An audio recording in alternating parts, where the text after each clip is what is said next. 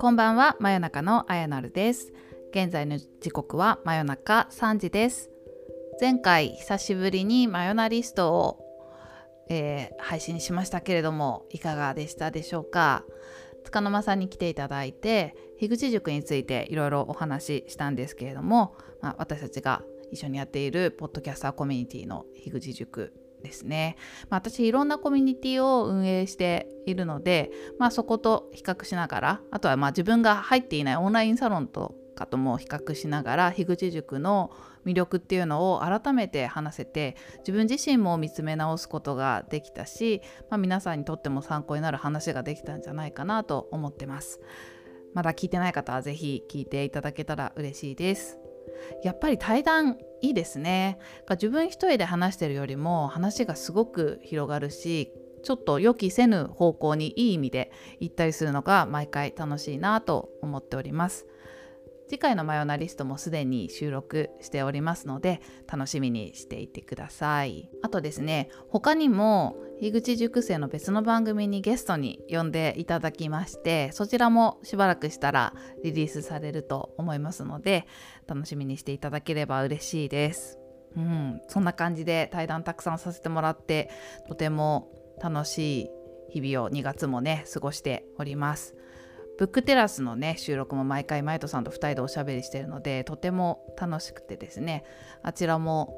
結構たくさんの方に聞いていただけててすごくあの順調に楽しく配信できておりますので引き続きよろしくお願いします。さあ今日はですねパレコンについて話したいなと思います。束の間さんとの対談でもパレコンの話が出てきてまあ、何のことやらという方もいたかと思うのでパレコンとはっていうお話を、えー、していきたいなと思います。でまたね例のごとくあのこれは樋口塾の活動でして樋口塾のノートね樋口塾マガジンの方にノートの記事を1本あげましたので、まあ、それも概要欄にリンクを貼っておきますので読んでいただけたらと思いますがちょっとそのカンペを見ながら今日も読んでいきたいなと えーと説明していきたいなと思います。はい、というわけでパレコンなんですけれどもいいかね Palette を盛り上げる、まあ、イベントみたいな感じですね。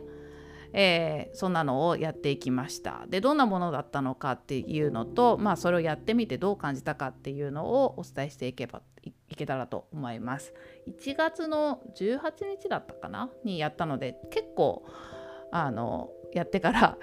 日にちが経っておりましてまあところどころいろんなところで、えー、もうすでにお話が出ているものではあるんですけれどもまあ私なりにまとめていきつつ自分なりの感想をお伝えできたらと思います。まあ、まずえーと、パレコンとはっていうのを説明する前にカマコンとはっていう話をしないといけないんですけれどもこれは1月の読書感想会でご紹介したカヤックの柳沢さん、えー、面白法人カヤックの柳沢さんの本「鎌倉資本主義」のところで、えー、簡単にご紹介したと思うんですけれどもそういった本がありましてそこにカマコンという活動が書かれているんですね。まあ、簡単に言うとアイディアをどんどんみんなで出し合ってでそのアイディアをベースに地元の人みんなで、まあ、地元を盛り上げたい人みんなで、えー、プロジェクト化していろんなことをやってってまあいろんな人を巻き込みながら活性化していく鎌倉を盛り上げていく、まあ、地域創生の取り組みっていうような感じでしょうか。まあ、そのさまざまなね取り組みが「鎌倉資本主義」という本には紹介されていて、まあ、さらには地域通貨も作っていっているっていうようなお話があって非常に私は感銘を受けたというようなことを読書会でも読書会でも お話しさせてもらったんですけれども、まあ、そこに出てくるカマコンというねまずアイデアを出す出すところの出すところに、えー、重点を置いたイベントがあるんですね。でまああの鎌倉で暮らす人とか鎌倉で働く人たちが集まって、まあ、鎌倉を愛する人たちが集まって鎌倉をより良い街にしていくじゃあ何をすればいいんだろうっていうアイデアを出し合うようなイベントです。でいきなりこうアイデア出すとすごくあの収集がつかなくなっちゃうと思うの思うんですけど、まあ、プレゼンターが何人かいてまずこんなのどうだろうっていうのを持ってくるんですよね。でそれに基づいてえーと、さらにどんどんどんどん具体的なアイデアを出していくっていうような感じです。まあ、それでもバーって広がるんですけどね、まあえー、プレゼンターの気に入ったアイデアのところに人が集まってでグループにそれぞれ分かれてブレインストーミングっていう形でブレストっていうんですけれどもアイデアをどんどんどんどん出していくと。でまあ限られた時間15分とか20分の中で50個60個ってバーってアイデアが出てでそうするとこういろんなアイデアが広がっていってそれをこう掛け合わせてよりあの具体的なプロジェクトにしていくっていうようなことができるんですよね。自分だけの一人のプレゼンした時点のアイデアだと、えー、ある程度限られたアイデアになっちゃうんですけれども、まあ、ブレストでどんどんどんどんアイデアを出すことによってよりいろんな角度からそのアイデアを広め深めていくことができてそこからプロジェクト化していくというイベントです。はい、でそこから具体的に鎌倉では町の食堂とか町の映画館なんていうのが生まれたりしたそうなんですけれども例えば映画館でもなんか映画館やりたいなっていう、えー、みんなで見れる映画館があったらいいなっていうところからまあだったらなんか上映時間とか気にしなくてもできるからあの移してもいいよっていう広いスペースを持ってるいろんな場所でやればいいんじゃないみたいな風に広がっていったり、まあ、そこでこんなのもあったらいいなあんなのもあったらいいなっていう風にいろんなアイデアが出てそれが、えー、その後具体的にプロジェクト化していくというような感じです。うん、でちょっと話がそれるんですけれども、まあ、実は私は結構こういうのやったことがあって、まあ、イベント運営とかたくさんやる中で、まあ、あの特にエンジニア向けのイベントをよく運営してるんですけれどもエンジニア向けのイベントだとハッカソンっていうのがあるんですよね。えー、ハッカソンのとをやるときは、えーまあ、最初にアイディアソンみたいな部分があってこういう全く同じような感じでプレゼンターしてそれに対してバーってみんなでアイデアを広げていってでそこから実際にあのエンジニアリングプログラミングで動くものを作るっていうのがハッカソンなんですけれどもそれもねすごくあの楽しくて毎回盛り上がるんですが、まあ、そのイメージがあったので、まあ、それをベースにですね、まあ、カマコンカマコンのことを聞いてで、えー、それらをもとに、まあ、パレコンを今回やったというような感じなんですけれどもこのアイデアをどんどん出しちゃうっていうのがね特にこのカマコンのポイントで本当に実際今回やってみてあの楽しかったですね。で、えっと、ちなみにカマコンっていう名前はシリコンバレーとかけてカマコンバレーみたいなところから始まったみたいでおそらくこれも、まあ、ハッカソンみたいなイメージで多分 IT を使って鎌倉を盛り上げていくっていうようなところが鎌コンバレーっていう風についたみたいなんですけれども、まあ、実際は別に相手に限らずですね支援したい人たちがたくさん集まって協力し合ってるっていうような風に今も今はなっているみたいで、まあ、私たちのパレコンの方もまあそんな感じで別に相手に限らずいろんな形でパレットを盛り上げていくようなイベントになればなと思っております。はいえーと、そんなわけで、まあ、パレコンの話に 本題に入るんですけれども、まあ、カマコンあってのパレコンなわけでですねこのカマコンの活動が素晴らしいってことで鎌倉に限らずいろんなところに今広まっていてまあ、樋口塾の中だと石垣島に住んでいらっしゃる、えー、ラッキーさんが石コン石垣コンを、えー、体験したことがあって、まあ、今回も準備の段階ですごくたくさんアドバイスをみんなにくれてあのすごく助かったんですけれども、まあ、石コンだったりそれ以外にもあらゆる場所であの全国各地でですね開催されているそうで、まあ、樋口さんが今回それを、えー、知って是非パレットでもやりたいなということでまあもういいかねパレットはですね、えーまあ、福岡県の田川市の小学校をリノベーションした施設なんですけれどもまあ、イカネパレットがもう田川市を盛り上げている拠点になりつつあると思いますので、まあ、田川を盛り上げる福岡を盛り上げる、まあ、場所に限らず日本中を盛り上げるぐらいの気持ちで、まあ、パレコンっていうものをやろうということになりました。これ相談受けたのはいつだったかな？去年の秋とかですかね。そこからこうじわじわとあの樋口塾の中で興味のある人を集めて準備をしてきてですね。まああの将来的にはどんどん大きく広げていけたらいいなという、えー、思いがあるものの、まあ、まずは心理的安全性の高い樋口塾生の中で、えー、プレゼンターも参加者もあと、まあ、グループに分かれてる時のファシリテーターとかもあの募ってですね樋口塾生の中でやってみました。参加人数は何だったんだろう？30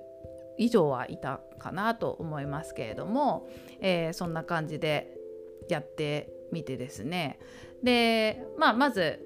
プレゼンターの方々がいてまあえ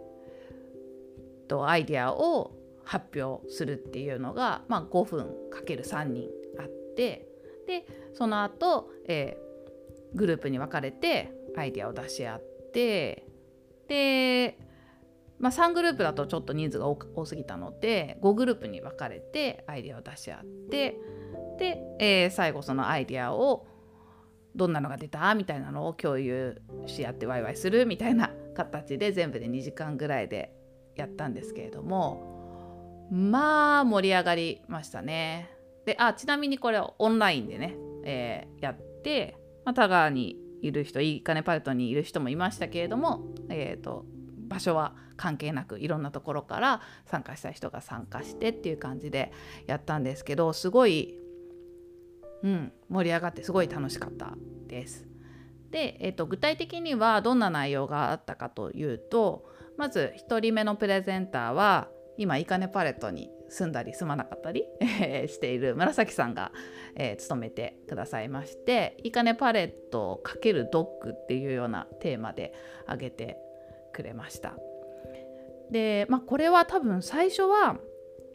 なんか犬飼ってる人が楽しめる場所になればいいなみたいな感じで。でドッグランとか、えー、イメージしていたんですけれどももう始まったらねもうどんどんどんどん楽しいアイデアが出たみたいで。まあドッグじゃなくてもいいんじゃないとかまた始まって。じゃあもうマサさん飼っちゃえばとか。じゃあ青柳飼うかみたいなあれは青柳さんのことかな？みたいな感じなんですけれども まあいろんなものを飼うってところからあとはまあ田川といえばヤンキーがねいっぱいいるっていうことでヤンキー飼えば？みたいなねちょっとひどいけど まあそんな話をしたりとかですね。いろんなアイデアが本当に出てたみたいですね。でヤンキーからまた広がってヤンキーを調教するヤンキーに喧嘩させるとかヤンキーと狛犬を作るあヤンキー狛犬を作るヤンキー神社を作るとか。まあだいぶふざけてますけれどもね。これもなんかすごいうん樋口塾生同士でやったからここまでふざけられたんだろうなっていう面白いアイデアがたくさん出ていましたね。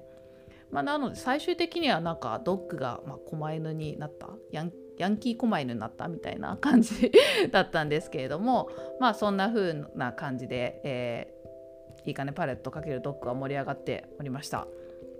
で2つ目がですねこれすごい樋口塾らしい、まあ、樋口塾生みんな古典ラジオというポッドキャストを聞いてるんですけど古典ラジオ好きに響きそうなテーマでですね、まあ、自由になるために自由を感じるためにっていうのをベースにやってはいけないことでやってみたいことを体験してみようみたいなテーマだったんですよね。これは、えー、今イカネパレットに住んでいらっしゃる猫善さんが、えー、出してくださったプレゼンターしてくださったんですけれどもやってはいけないことでやってみたいことこれもうこのタイトル聞いただけでガンガン上がりますよね。でまあいろんな面白いのが上がってて、まあ、例えばねイカネパレット学校の施設なので、まあ、屋上から飛び込むとかバンジージャンプするとかパレットの窓ガラスを全部割るとかあとは廊下でバイクに乗るとかまあそんな感じでこう校舎をうまく使って楽しむものがいっぱい出てきたぐらいの時はまだ良かったんですけど結構やってはいけないっていう部分であのなんだろう法に触れちゃうことが結構出てきましたね。まあ、これあくまでもアイデアなので 言っちゃいますけれども例えばみんなで大麻を吸うとかあとお札をビリビリ破く とか自動車事故を起こす とかそうですねそういう、まあ、法に触れることからあとは何だろう道徳的にだそれダメでしょっていうのもいろいろ出てきましたね。うんとそうですね。花火を人に向けてやるとかミミズの風呂に人を入れる とかあとは本物の銃でサバゲーやる。裏山に裏山があるんですけど裏山に人を放ってその人間を狩るとか。彼らのイメージだともうお祭りの時に焚き火するでしょみたいな感じで彼らの中でもいろんなイメージがあったんだけれどもじゃあ他のみんなはどうなのっていうので聞いてみたらもう本当にあのアイデアが広がって、まあ、これぞこうプレゼンターがイメージしていたものからさらにどんどん広がったなという感じでしたね。まあ全裸祭りとか。あとは、えー、トマト祭りっていうのがなんかスペインの方にあるスペインだったっけ？なんかヨーロッパの方にあるんですけどトマトをバーって街中で投げ合うっていうあれをいいかねパレットでやる、まあ、トマトじゃなくてユズでもいいんじゃないとかあ雑巾掛け大会とか今すぐできるじゃんと思ったけどね。そういうのをやってみるとかあとまあ学校なのでねそういうのが出てくるんですけどアイデアとして。スポーツテストとかも出てきたり運動会負けたらどれとかそんなのも出てきましたね。あとは試して合点祭りとか。えーと、古典ラジオ看板絡みだと「やんやん麻婆豆腐祭り」っていうのが出てきたりあと面白かったのがあの年末にやってた「笑ってはいけない」っていう番組があるんですけどそれとかけて深井さんの話にうなずいてはいけないっていうのをやるとか。ですねテレビ絡みのが結構多いですね。逃走中をやってみるとか一本グランプリとか。まああとはねフェスといえば軽音部バンド文化祭ねもう私はこれしか浮かばなかったんですけど まあたくさんいろいろ出てきて、うん、樋口塾でお祭りやったら楽しそうだなと思いましたはいこんな感じでですねまあちょっとしたプレゼンターの「こんなのどう?」っていうのがもうその時点で結構どれも面白かったんですけどそっからさらにみんなでバーって出し合うとこんなにも広がるんだっていうのが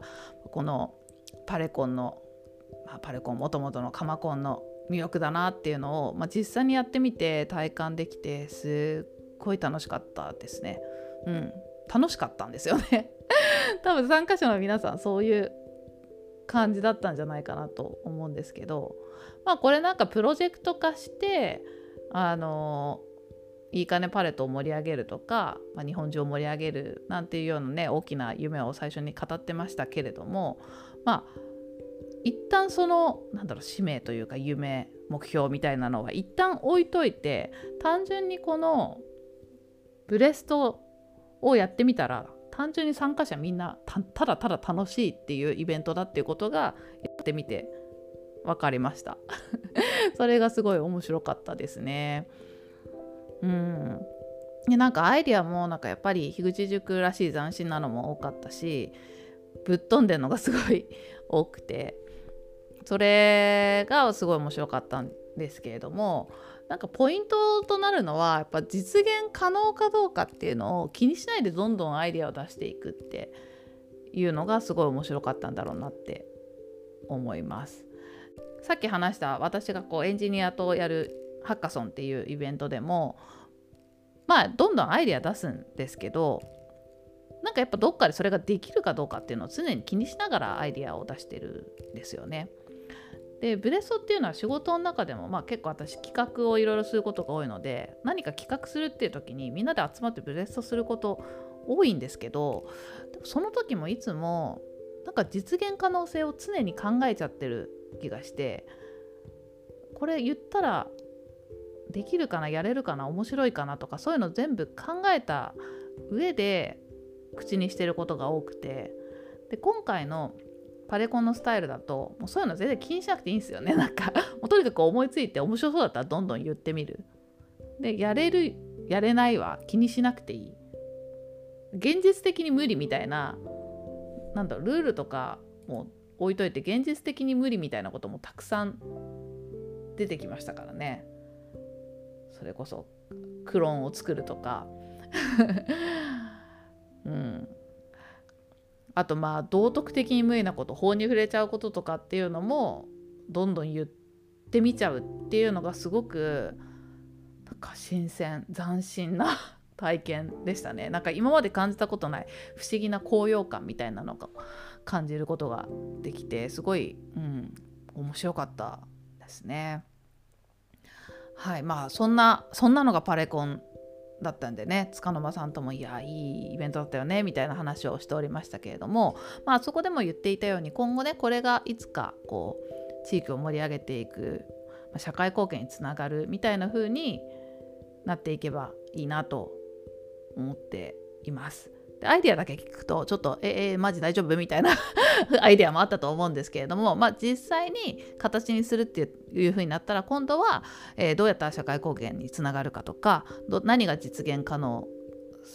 性が高いかっていうところを考えながら形にしていくと思うんですよね。でそこを考える過程でいろんなアイデアを出してこう掛け合わせるっていうことが、えー、ポイントになると思うのでこういうイベントがまあ最初の最初の土台になってくるっていうことなんだと思います。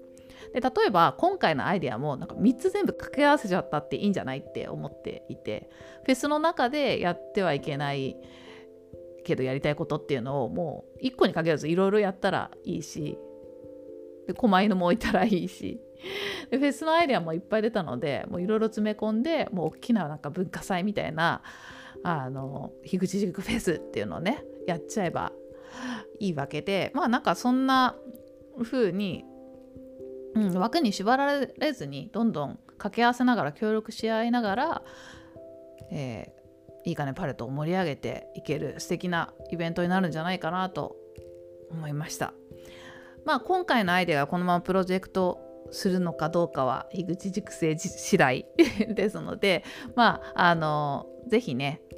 あの皆さんの中から実際実現したいんで引っ張っていきますとか一緒にやりましょうみたいな声がたくさん上がってくればいいなと思っておりますが、まあ、これがこのまま実現しなかったとしてもですねこのパレコン自体はすごく楽しかったしまあ一回やってみてあの今回参加したみんなはフォーマットをどんな風に進めればいいのかとかっていうのが見えてきたと思うので、まあ、必要なところは改善しつつ第2回第3回と続けていけたらまたそこからプロジェクト化して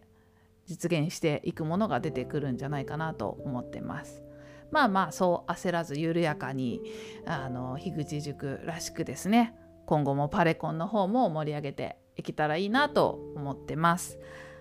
はいそんなわけでパレコンのレポート長くなりましたが最後まで聞いていただきありがとうございました真夜中のあやなるでしたおやすみなさい